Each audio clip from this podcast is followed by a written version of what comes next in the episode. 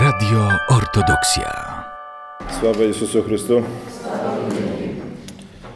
Skoro to ma być ostatni, ostatnia środa z cyklu, to wypadałoby, żeby była jakąś taką no, kończącą, wieńczącą. Nie wiem, czy dam radę. Proszę o wybaczenie, jeżeli coś nie będzie niezrozumiałe. Proszę też o pytania. Gdyby coś trzeba było wyjaśnić dalej. Pozwólcie, że przede wszystkim skupimy się na temacie głównym, a więc na samej ikonie jako takiej. Ona jest z typu Odigitria, co się tłumaczy na język polski, ta, która wskazuje drogę bądź przewodniczka. I z ikonami Matki Bożej, generalnie z ikonami jest tak, że one się bardzo często objawiają w sposób cudowny, bądź też w sposób prozaiczny, zwykły, normalny, taki codzienny, można byłoby powiedzieć. I z Białostocką jest właśnie tak, że ona się objawiła w sposób zwykły, prosty, codzienny. Ona nie została gdzieś objawiona tak, że pojawiła się niespotykanie. Jest to z nic, nic innego. Ta ikona jest, jest kopią ikony Matki Bożej Supraski. A idąc dalej wstecz, ikona Matki Bożej Supraskiej w sumie jest też kopią Matki Bożej Smoleńskiej. Z tym, że zdarza się tak, że te kopie, które są, które pojawiają się, one z biegiem czasu, jak to się mówi, na molennyje stają się. Zaczynają też czynić cuda, ze względu na to, że taka modlitwa przed nimi była czyniona. I tak się stało z Supraską ikoną Matki Bożej, tak się stało także z Białostocką ikoną Matki Bożej. Także jest ona, jeszcze raz podkreślam, kopią Matki Bożej Supraski. Oryginału tej kopii dzisiaj już nie ma. Dzisiaj jest o tyle fajnie, że można sobie zrobić zdjęcie, powielić to zdjęcie w wielu egzemplarzach i praktycznie każdy może dostać taką ikonę do ręki. Prawda? Kiedyś tak nie było. Niestety nie mieli aparatów fotograficznych. I tak naprawdę kopia, można powiedzieć reprodukcja, powstawała w związku z tym, że pewien malarz, nazywamy go ikonopisiec, siadał przed ikoną i po prostu jeden do jednego przepisywał, przemalowywał. Mogła pojawić się jedna kopia, mogła pojawi- pojawić się dwie kopie, no na pewno nie tysiąc, bo ten człowiek po prostu nie byłby w stanie tego zrobić. W takim razie można zadać pytanie, kiedy białostocka ikona powstała?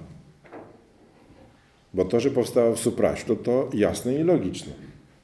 No skoro była kopiowana z ikony supraskiej, no to jasnym jest to, że w mie- miejscem, gdzie te kopiowanie nastąpiło, to był właśnie Supraśl, klasztor w Supraślu.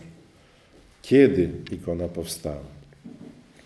I tutaj zaczynamy, zaczynają się problemy, bo tak naprawdę dokładnie nie jesteśmy w stanie powiedzieć. Otóż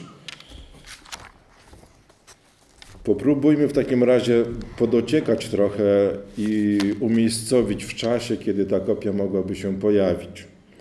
W tysiąc sześćset pięćdziesiątym dziewiątym roku w dowód uznania za zasługi podczas obrony Rzeczypospolitej w czasie potopu szwedzkiego był taki pewien, nazwijmy go dzisiaj, generał Stefan Czarniecki i on od króla Jana Kazimierza otrzymał nagrodę. Dzisiaj to są ordery, kiedyś były to nadania ziemskie i ten Stefan Czarniecki otrzymał w darze od króla te dobra, które dzisiaj znajdują się nad rzeką Narew, nad rzeką Białą, a więc nic innego jak dzisiejszy Białystok i Tykocin. I Jego córka Aleksandra z Czarneckich wniosła w posagu, wychodząc za mąż za Jana Klemensa Branickiego, herbu Gryf, no wiano. Tym wianem była, był część tych ziem, które Stefan Czarniecki dostał od króla. A więc Jan Klemens Branicki stał się właścicielem dzisiejszego Białegostoku. Wtedy to był taki dość zapuszczony majątek nad rzeką Białą. I jedyny pewnik, który, o którym możemy dzisiaj twierdzić, jest to fakt, że w tysiąc siedemset dwudziestym siódmym roku cerkiew pod wezwaniem świętego Mikołaja stała przy ówczesnej ulicy Choroszki. To był wyjazd z majątku w stronę Choroszczy. Tam znajdowała się letnia rezydencja, można powiedzieć taki pałacyk, w którym to magnat yy, odpoczywał sobie latem. Gdzie była ta ulica Choroszka? Może ktoś zapytać. Otóż ona była, to dzisiejsza Lipowa, początek dzisiejszej Lipowej. Od placu, od placu yy, z ratuszem w stronę dzisiejszego Soboru. Tam, gdzie dzisiaj jest Hotel Krystal, tam była brama kończąca miasto. I za tą bramą to była właśnie ulica Choroszka, trakt Choroszki, bo kierujący do Choroszczy. Za tą bramą yy, magnat wydzielił na postawienie świątyni działkę i przy tej działce, na tej działce wybudowano cerkiew, drewnianą cerkiew świętego Mikołaja. Dlaczego magnat zdecydował się na coś takiego? On był magnatem, wielkim kanclerzem koronnym. Otóż on uważał siebie za swego rodzaju obrońcę prawosławia, swego rodzaju takiego, no, jakby go nazwać, fundatora, który ma się przyczynić, by ludność pracująca w jego majątku sprawowała się lepiej, by była do tego majątku bardziej przywiązana i by dzięki temu mieć z tej ludności większy dochód. Także nie silmy się na to, że on był wielkim zwolennikiem prawosławia. On ludności obrządku wschodniego, bo tak to się wtedy nazywało, Yy, uważał, że powinien objąć ich opieką i ze względu na to wybudować im świątynię.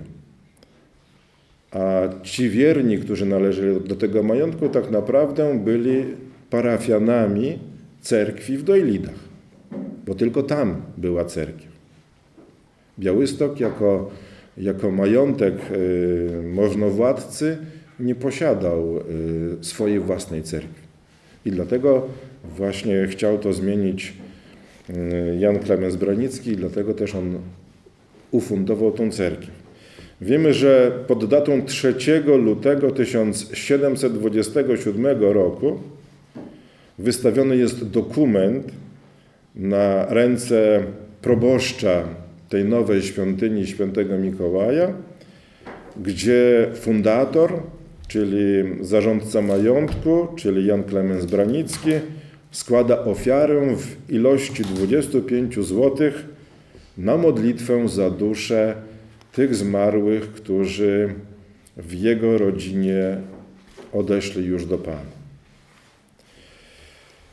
Troszkę przeskoczymy w czasie, bo żeśmy stwierdzili teraz, skąd nazwa Białystok i, i, i dlaczego ja, i tą cerkiew, której, od której w sumie ikona została nazwana.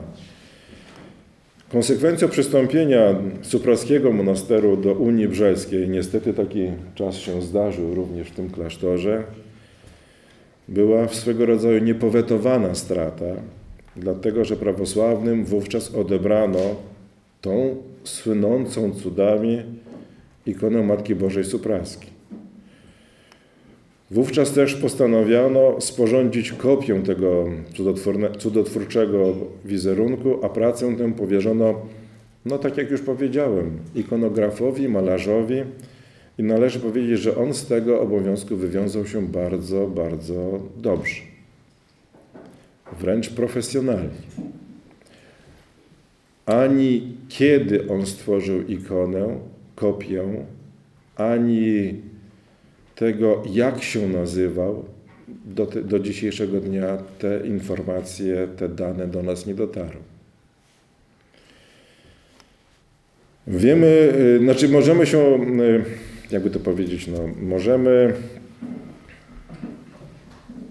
próbując znaleźć połączenie ikony supraskiej z ikoną białostocką, odnajdujemy pewien fakt, pewien, pewien szczegół, który pozwala nam na taką konkluzję, na taki wniosek, że te ikony zostały, jedna z drugiej zostały spisane, stały się, jedna z nich stała się oryginałem, na bazie którego spisano drugą.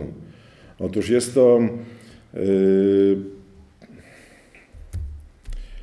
układ prawej ręki Matki Bożej, która ukazuje na swego Syna. I na jednej ikonie, i na drugiej ikonie on jest identyczny. I to jest główna podstawa, na bazie której możemy stwierdzić, że te ikony pochodzą jedna od drugiej. Zostały spisane jedna z drugiej. Kiedy zostały spisane?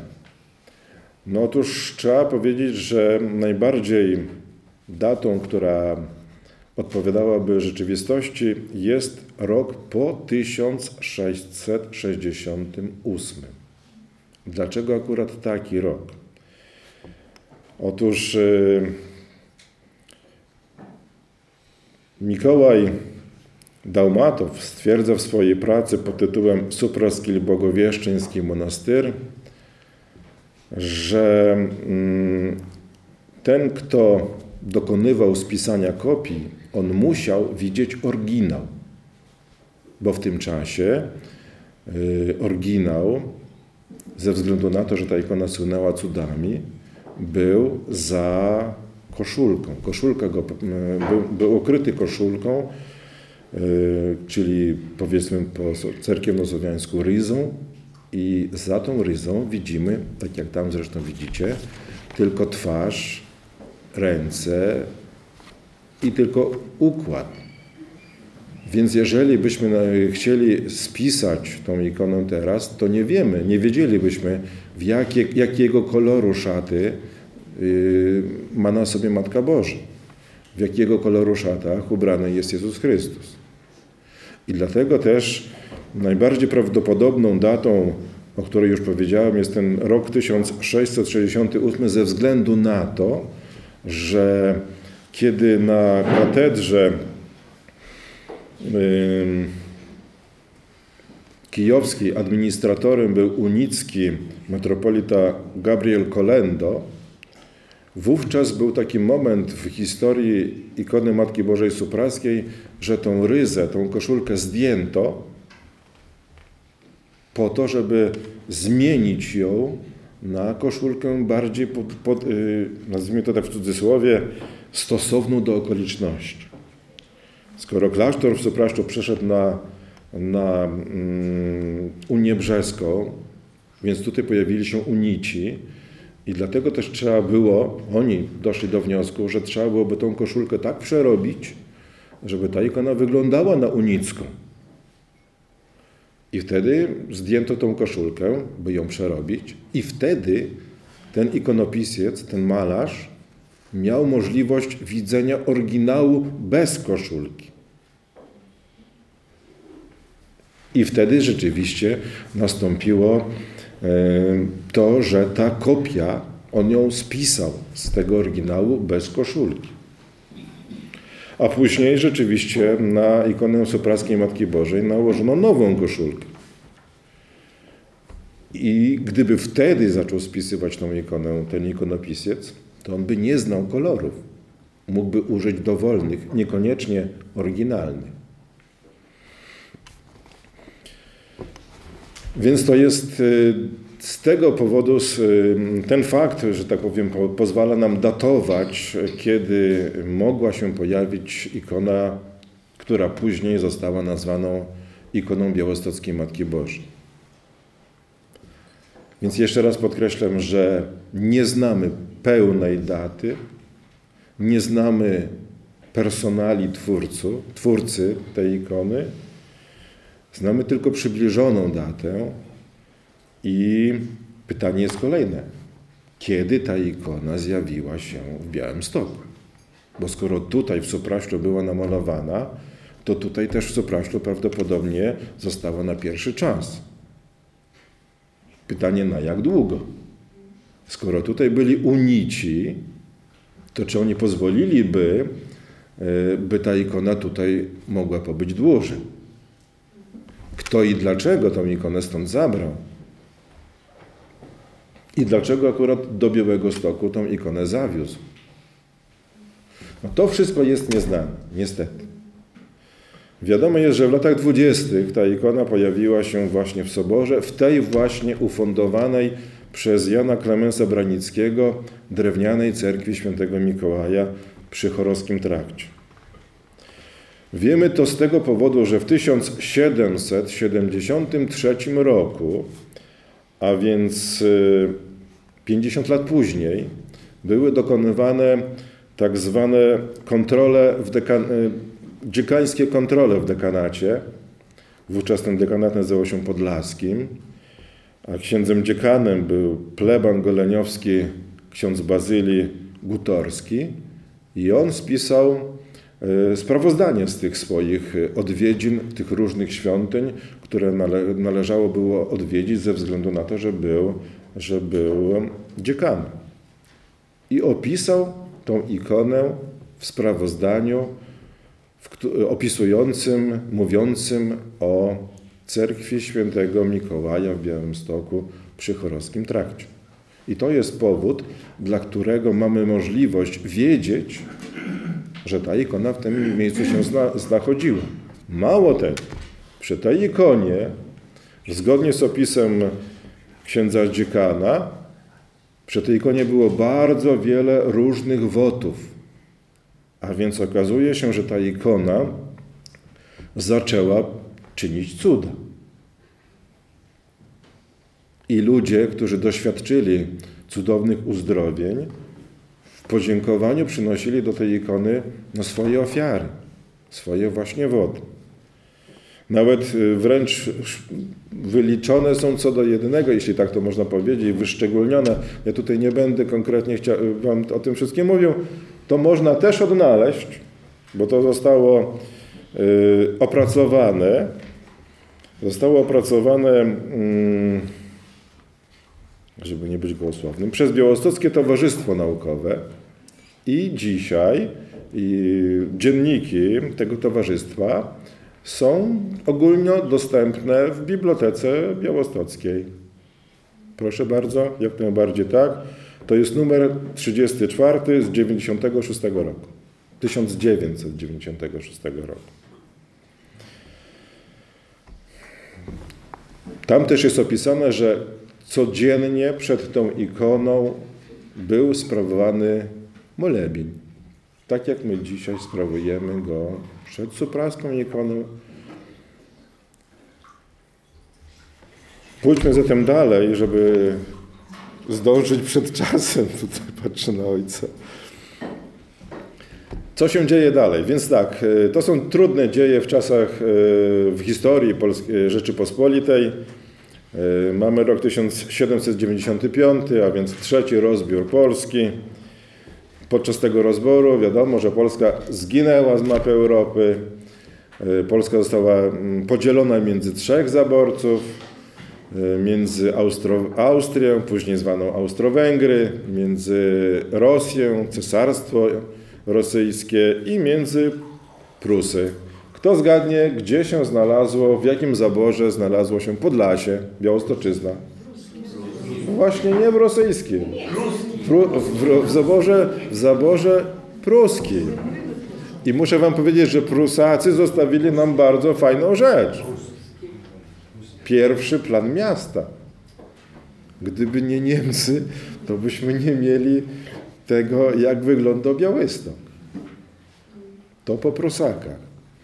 I tak było do tysiąc osiemset siódmego roku. Czyli niedługo, bo całe dziesięć lat.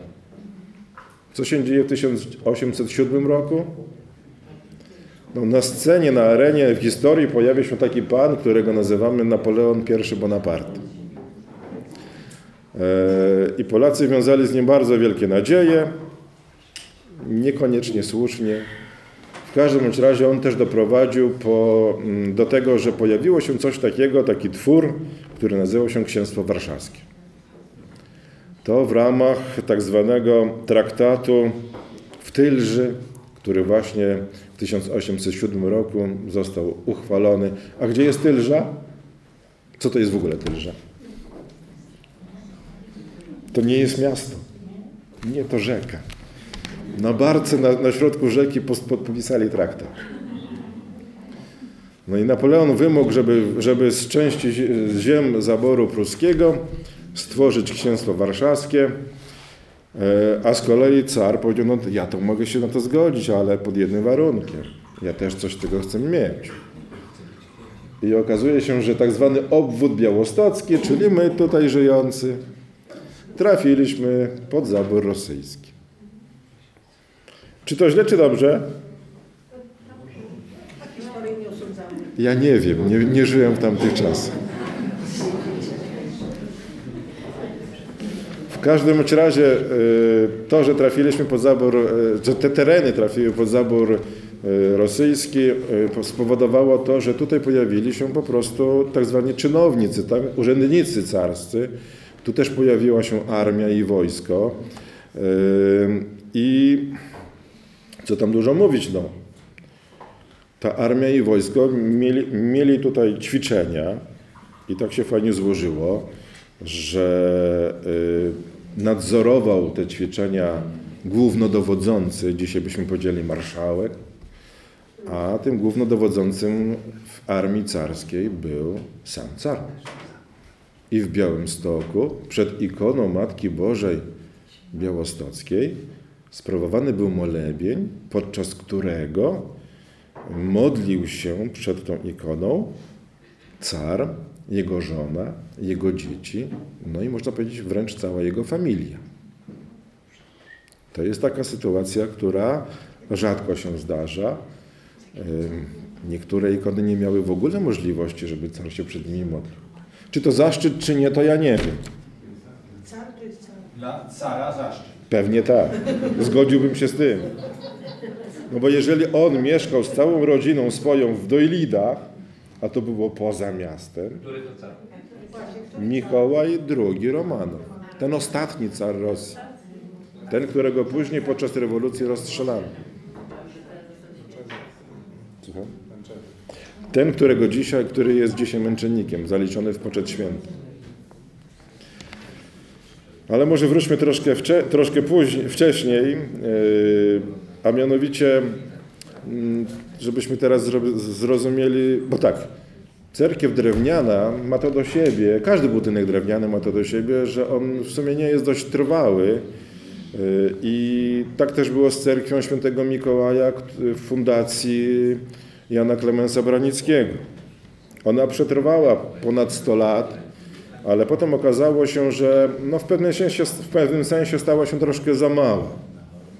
Okazuje się, że w tysiąc osiemset trzydziestym dziewiątym roku był taki sobór, synod w Połocku, to dzisiaj na Białorusi, który to synod zdecydował, że unici z tej Unii Brzeskiej powinni wrócić na łono cerkwi prawosławnej. Powinni powrócić do wiary przodków. I staraniem biskupa wileńskiego Józefa Siemaszko ten traktat, ten dokument został podpisany. To z kolei spowodowało, że ci unici stawali się prawosławni. W większej ilości, nie wszyscy. Część z nich została w wierze katolickiej. A to z kolei spowodowało, że można powiedzieć, że no tak jakby w statystykach w cerkwi pojawiło się więcej wiernych. Co nie do końca jest rzeczywiste, bo ci ludzie, no weźcie pod uwagę, w tamtym czasie niestety ludzie nie byli tacy jak my dzisiaj, uczeni. Ci ludzie nawet nie potrafili czytać i pisać, a co dopiero liczyć. Więc on chodził od wieków do cerkwi, od małego, bo tak chodzili jego rodzice, tak chodzili jego przodkowie. I on nie rozumiał, że on może być unitą. On chodził do cerkwi i tam się modlili po słowiańsku. Dlatego, że w kościele modlili się po łacinie. Dokładnie tak. I raptem ten unita staje się prawosławnym. Dla niego nic się nie zmienia. On dalej chodzi do tej samej cerkwi. Dalej ten sam duchowny na tym nabożeństwie modli się tak samo. Ale statystyki pokazały, że nastąpił boom i prawosławnych jest dużo więcej. No więc to, to między innymi spowodowało, że władze ówczesne Białegostoku i, i, i naszej diecezji doszły do wniosku, że należałoby tą cerkiew, która już jest w dość takim no, podeszłym stanie, należałoby ją nie tyle remontować, co jednak zbudować większą. I do tego murowano, a czemu nie? Rozbogocieli. Troszkę więcej pieniędzy im się zbierało. Nie, ludzie byli dalej tacy sami biedni. Okazało się, że rząd, który w stolicy, w Petersburgu, jest w stanie przeznaczyć dużą sumę pieniędzy na budowę murowanej świątyni. I ten rząd w tym Petersburgu stworzył plany, według których ta świątynia ma być zbudowana. I ten rząd nawet przysłał później malarzy, którzy tą cerkiew rozpisali, dzięki którym pojawiły się freski. I ten rząd od siebie jeszcze dorzucił to, że te ikony, które dzisiaj mamy w soborze, w ikonostasie, to są pierwotne, oryginalne ikony z samego początku cerkwi. A więc z tysiąc osiemset czterdziestego szóstego roku. Bo w tamtym, w tym dniu, to było na początku wiosny, biskup litewski, a więc z Wilna musiał przyjechać. Taką wielką diecezją było Podlasie i Litwa. Ten biskup dokonał poświęcenia cerkwi, dzisiejszej cerkwi, dzisiejszego soboru św. Mikołaja. Czyli zwróćcie uwagę, patron cerkwi drewnianej przeszedł jako patron cerkwi murowanej. Ikona z cerkwi drewnianej przeszła do soboru i dzisiaj się tam też znajduje. Tylko myliłby się ten, kto był twierdził, że ta ikona, którą dzisiaj mamy w cerkwi, jest tą samą, którą namalowano w siedemnastym wieku, po tysiąc sześćset sześćdziesiątym ósmym roku.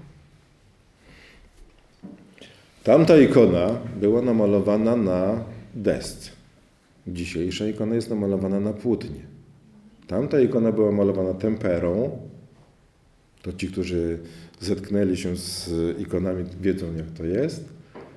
A, a dzisiejsza ikona jest namalowana olejną farbą. Ale do tego zaraz wrócimy jeszcze. Tamta ikona była większa. Ona miała metr pięćdziesiąt wysokości i metr szerokości. I tamta ikona była namalowana na takim złoto-różowym tle. Dlaczego o tym mówię? Dlatego, że gdybyście spojrzeli na ikonę dzisiejszą, no tych złoto-różowych jakoś nie widać. Ja tam potem pozwolę sobie, jak już będę mówił o ikonie dokładniej, yy, dać wam kilka, żebyście mogli tak grupkami po, yy, zerknąć na to. Yy, więc po synodzie w Połocku, po tysiąc osiemset trzydziestym dziewiątym roku yy, w, cerk- w murowanej cerkwi pojawi- pojawiła się właśnie ikona yy, Odigitry białostockiej, już ją wtedy nazywano. I, no i trzeba powiedzieć, że kult tej ikony był naprawdę bardzo ogromny. Do tego stopnia, że nie tylko czcili tą ikonę prawosławni, nie tylko czcili tą ikonę jeszcze pozostałości unitów, nawet katolicy przychodzili i oddawali cześć i szacunek tej ikony.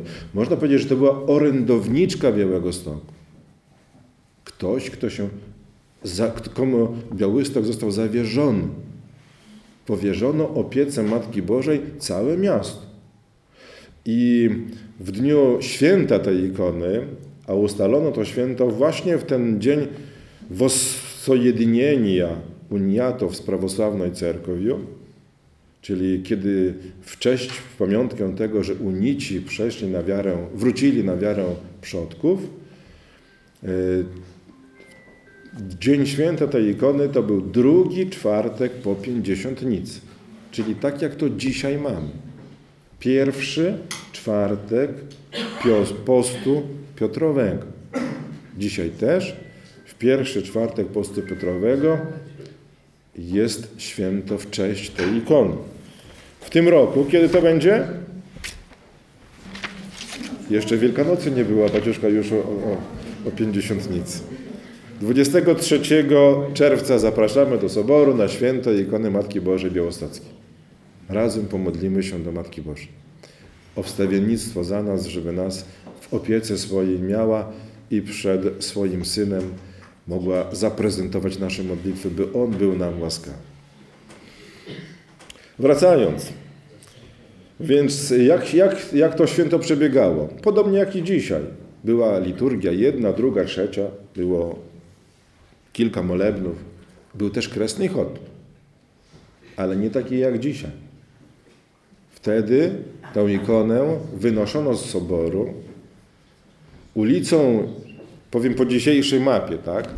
Ulicą Lipową, ikonę tą donoszono do yy, ratusza, następnie ulicą Sienkiewicza schodzono na dół do rzeki Białki, potem dalej pod górkę do ulicy Warszawskiej. Orientujecie się? Dobrze. Więc potem, wówczas na, przy, na, skrócono na Warszawską. No dlaczego ona się nazywała Warszawska i nazywa się Warszawska? No bo to był wyjazd na Warszawę. Kiedyś nie było mostu w Żółtkach, więc trzeba było jechać przez Bielsk. Więc ulicą Warszawską do, do, procesja Kresny Chód dochodził do dzisiejszej ulicy Pałacowej i schodził na dół z powrotem do Białki, czyli tak jakbyśmy zerknęli wręcz do rezydencji Branickiego.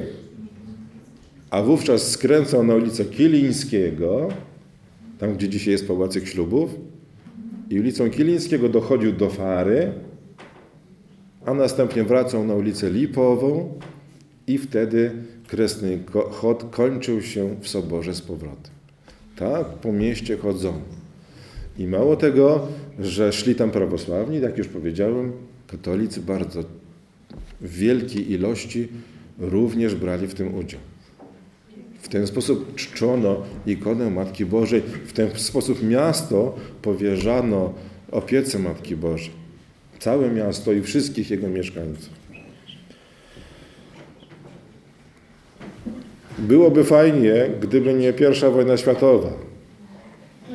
I tu dochodzimy do bardzo smutnych yy, kart w dziejach białostockiej Matki Bożej, a mianowicie w wyniku zwycięstw ofensywy armii niemieckiej na froncie wschodnim, czyli kiedy Niemcy atakowały cesarstwo yy, rosyjskie, w przygranicznych yy, guberniach tego imperium zarządzono tak zwaną masową ewakuację. Jak to się dzisiaj nazywa? Bieżęstwo. Bieżęstwo, dokładnie tak. Otóż ludność, podkreślam, Rzeczypospolitej wtedy na mapach nie było. Te tereny należały do cesarstwa e, carów, do cesarstwa rosyjskiego. Skoro zarządzono ewakuację tych guberni, no to ta ludność posłuszna tym władzy musiała się ewakuować w głąb dzisiejszej, ówczesnej też Rosji. Białostoczyzna także, bo to byli poddani carscy. Co robili wtedy ci ludzie? No jak, jak przyszło się im porzucać własne domy, własne rodziny, bo czasami tak bywało, że, że nie całymi rodzinami, a ktoś jeden zostawał, Oni po prostu zabierali ze sobą wszystkie, wszystkie te cenne rzeczy, które mieli, no, które można było wziąć. No bo innych rzeczy jak dom to nie przeniesiesz. Nawet i dzisiaj. Te tak zwane, można by to nazwać, majątek ruchomy. Ewakuowali się nie tylko prości ludzie, ale też ewakuowały się wszystkie instytucje. Cerkiew też. I w tym czasie, to jest tysiąc dziewięćset piętnasty rok, ewakuowano, ewakuowano majątek Soboru św. Mikołaja. Wśród tych cennych rzeczy, które zostały przewiezione w ramach bieżeństwa, pojawiła się również no, największa cenność, ikona Matki Bożej. Supraśla zresztą też ikonę Matki Bożej Supraskiej ewakuowano. Zresztą najpierw Supraś, można powiedzieć, że ewakuował się do Białegostoku, czyli do katedry, bo w tym czasie, nie, nie powiedziałem, w tym czasie w Białymstoku był biskup, wikarny biskup. To był biskup Biskupem, biskupem białostockim w tym czasie był Włodzimierz Tichonicki. Tichonicki, przepraszam. Włodzimierz Tichonicki, który, jak się później okazało, w latach Polski sanacyjnej okazał się osobą non grata w Polsce i został wydalony z Polski. Zmarł na obczyźnie we Francji. No ale wróćmy. Skoro w tysiąc dziewięćset piętnastym roku ewakuowano, więc dokąd by pojechał biskup, wikarny biskup, ewakuując się w głąb Rosji? A gdzie tam teraz był? Zostawcie, to stolica. Najpierw by się ewakuował tu bliżej, do swojego, że tak powiem, zwierzchnika, tak. Tego, który miał pod, pod sobą całą diecezję. Diecezja nazywała się Grodzieńska, więc do, gdzie się ewakuował biskup białostocki? Do Grodna. Proste. Zobaczcie, co mądrzy jesteście. To po co ja tutaj siedzę? Tak, do, do biskupa Michała Jermakowa, który był właśnie wtedy biskupem grodzieńskim. I, i wówczas nastąpiła taka zmiana. Administratorem, czasowo zarządzającym biskupstwem grodzieńskim stał się białostocki biskup Włodzimierz, a biskup grodzieński ewakuował się dalej w głąb Rosji. Z tym wszystkim majątkiem, który, który do niego, że tak powiem, spłynął ze względu na bieżeństwo, no, czyli z ikonami białostocką, supraską, najpierw do Słonima, a później jeszcze dalej do Moskwy. Skąd wiadomo, że do Moskwy? Bo tam są skrzynie ze skarbami królewskimi. Też bym chciał, żeby były.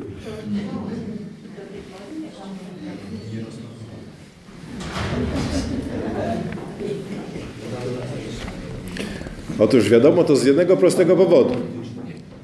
Ten tymczasowy ordynariusz diecezji grodzieńskiej, czyli białostocki biskup Włodzimierz, napisał raporty, sprawozdania, jak to się wszystko działo i dokąd ten jego zwierzchnik wyjechał.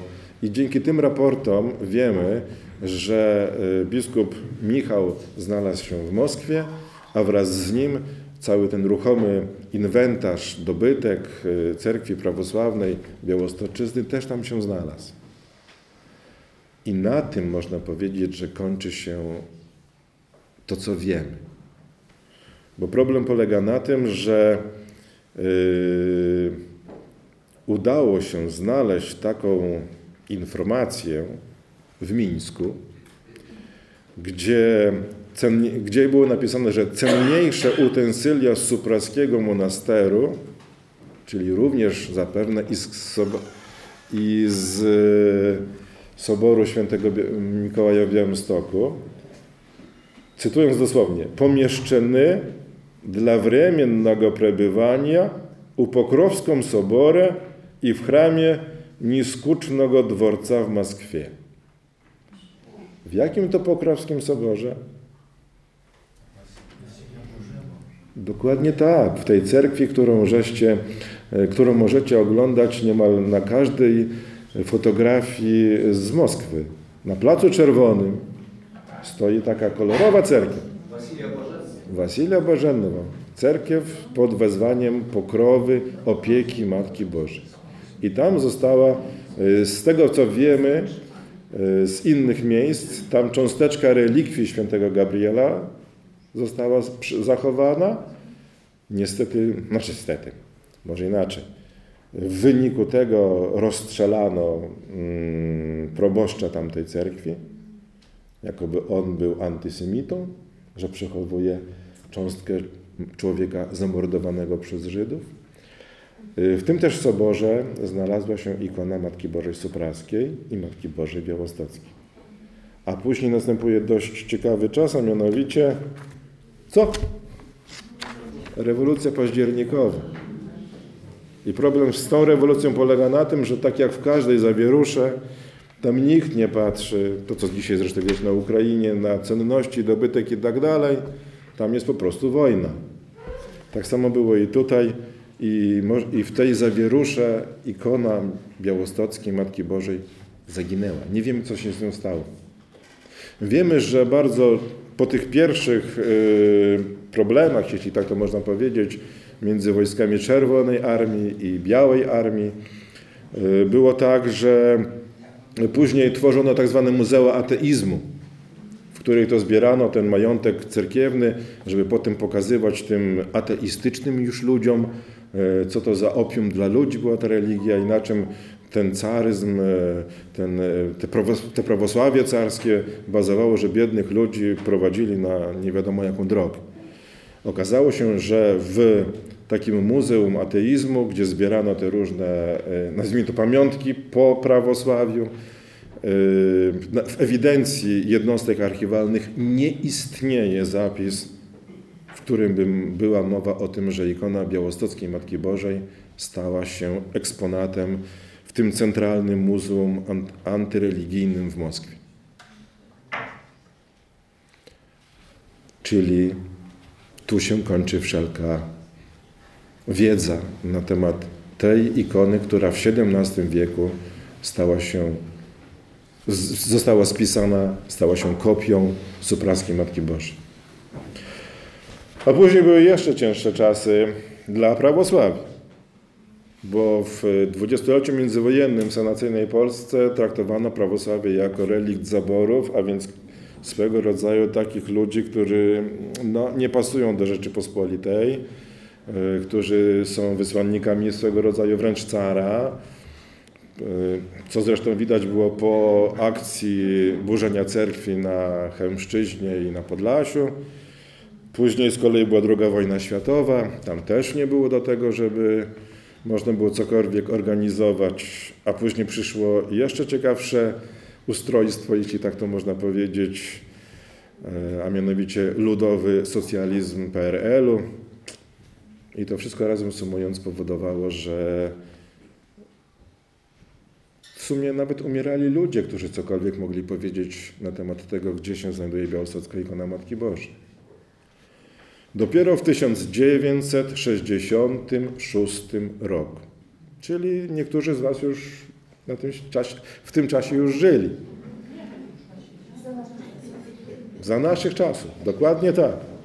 Dopiero w tysiąc dziewięćset sześćdziesiątym szóstym roku taki pan, artysta, nazywał się Włodzimierz Wasilewicz, namalował, no właśnie ten wizerunek. Ten wizerunek, który dzisiaj jest w soborze, który dzisiaj nazywamy ikoną. On go nie malował jako ikona, tylko jako obraz. Podkreślam to słowo jako obraz, dlatego że wręcz zarzucano, że ta ikona jest niekanoniczna. Zarzucano, że jest zbyt zachodnia jemu. No i ten człowiek na początku miał naprawdę wielkie problemy. Tylko okazało się, że kiedy ona trafiła do soboru, kiedy zaczęli do tego soboru przychodzić ludzie, przed tą ikoną zaczęli się modlić, pojawiały się cuda. I raptem niekanoniczna zachodnia ikona stała się kanoniczną prawosławną ikoną. Chociaż katolicy dalej nam zarzucają, że myśmy jakiegoś Bahamaza wykonali. No tak.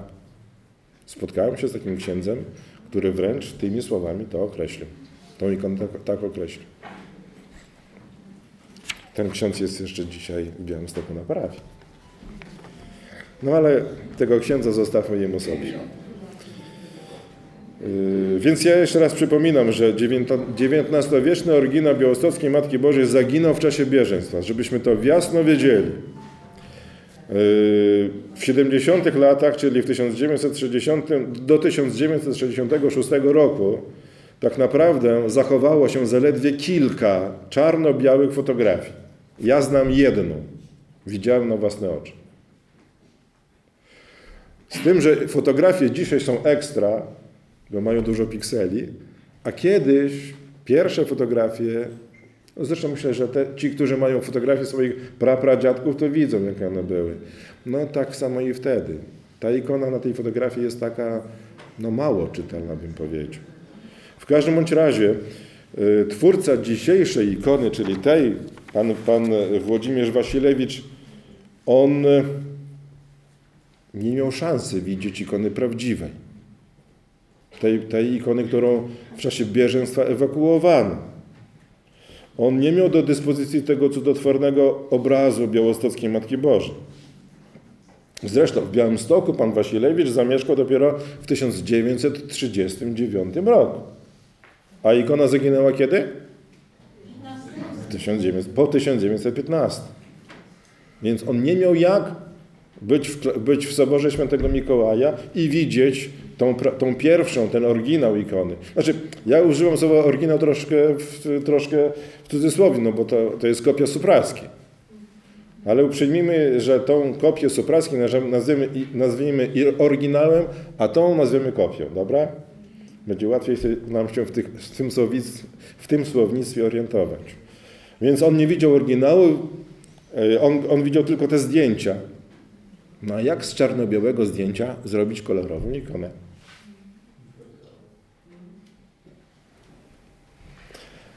Więc co zrobił ten artysta? Otóż on, można powiedzieć, że odwzorował postacie w ten sam sposób, które były na tym zdjęciu. Czyli układ ręki, układ, że Jezus siedzi na ręce Matki Bożej jak na tronie, to, że w ręce nie ma żadnej książki, berła czy jakiegoś pisma, to wszystko on mógł odwzorować i to odwzorował. Nie był w stanie odwzorować kolorów. Tym bardziej nie mógłby ich odwzorować nawet wtedy, kiedy by dysponował oryginałem. Dlaczego? Bo ta ikona była też za koszulką. Też w związku z tym, że ona czyniła cuda, z biegiem czasu zasłonięto tą ikonę koszulką, więc, tym, więc te różowo-złote tło mógłby ewentualnie w ten sposób namalować ikonę. I tak on też z tego wyszedł, że skoro ikona była za koszulką, no to w takim razie dlatego dominują na tej ikonie barwy niebiesko-białe. Od błękitu do, białe, do białego. One tak jakby, odda, to jest swego rodzaju, można by powiedzieć, reprodukcja koszulki z oryginału. Gdzie tak naprawdę widać było tylko twarze i tu można było użyć kolorów i gdzie wszystko inne było skryte za koszulką i dlatego użyto niebieskich kolorów, które by sugerowały, przynosiły, świadczyły o tym, że, że to jest pokryta, że to jest koszul, yy, srebrna koszulka. I te załamania światła, które powodują, że niektóre części są bardziej niebieskie, a niektóre białe. Tło jest takie jeszcze ciemniejsze. Można powiedzieć, że pokryte patyną, jak to jest w tym, jak to jest w srebrze. Więc moż, yy, można wyciągnąć taki wniosek, że dzisiejsza ikona, współczesna ikona Matki Bożej, która jest w Soborze, jest to wierna, a jednocześnie przy tym autorska reprodukcja srebrnej ryzy, którą była zasłonięta prawdziwa ikona, oryginał ikony, który zginął podczas bieżeństwa. Być może dlatego on nie zginął, że skoro to było srebro, to znalazł się taki człowiek, który się na to połasił po prostu.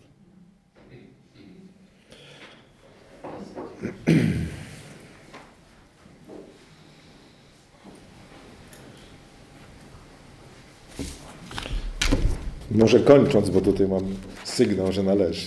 Już i tak przyciągnąłem, wybaczcie.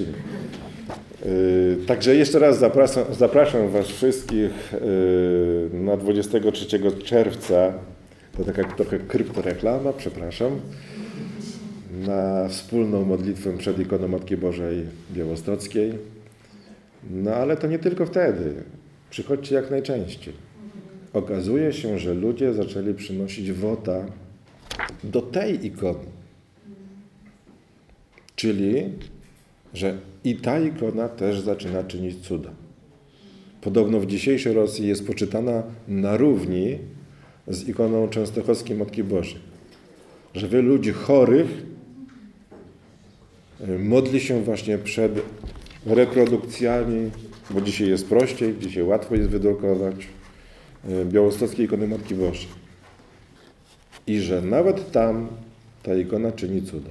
Niektórzy z nich, kiedy jeszcze nie było wojny na Ukrainie, przyjeżdżali tu do Soboru, żeby podziękować Matce Bożej za cudo uzdrowienia z różnych chorób. I jeżeli my, mając pod bokiem u, do, u siebie blisko taką ikonę, wykorzystamy te możliwości, to po co nam jeździć do Jerozolimy czy do Kijowa? Można przyjechać do Białegostoku. Radio Ortodoksja.